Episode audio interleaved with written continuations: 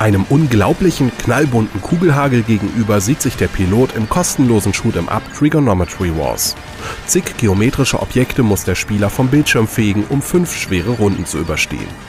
Und wenn man sich richtig reinkniet, flackern einem die farbigen Muster auch noch vor den Augen, wenn das Spiel schon längst vorbei ist.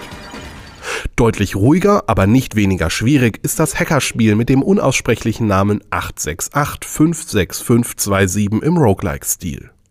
Als anfangs fröhlicher Smiley zieht man in dem rundenbasierten Spiel über Felder, um Credits und Energie zu sammeln. Die bekommt man, indem man Informationen von den herumliegenden Programmen absaugt.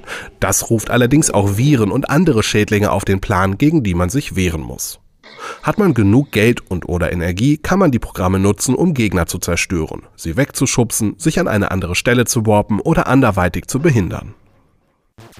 Totally Tiny Arcade macht seinem Namen alle Ehre. In dem erst seit kurzem als Freeware erhältlichen Spiel von Joe Lesko zockt man an Arcade-Automaten unter Zeitdruck jeweils vier Minispiele wie Pizzaroids oder Shape Invaders, um zum nächsten Level zu gelangen und schließlich im Endkampf dem fiesen Videovirus gegenüberzustehen.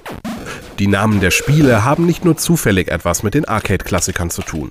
Witzig auch, die Spielfigur wird in den jeweiligen Automaten hineingezogen und muss die Level überleben, um heil wieder herauszukommen und gegen den nächsten Automaten antreten zu können.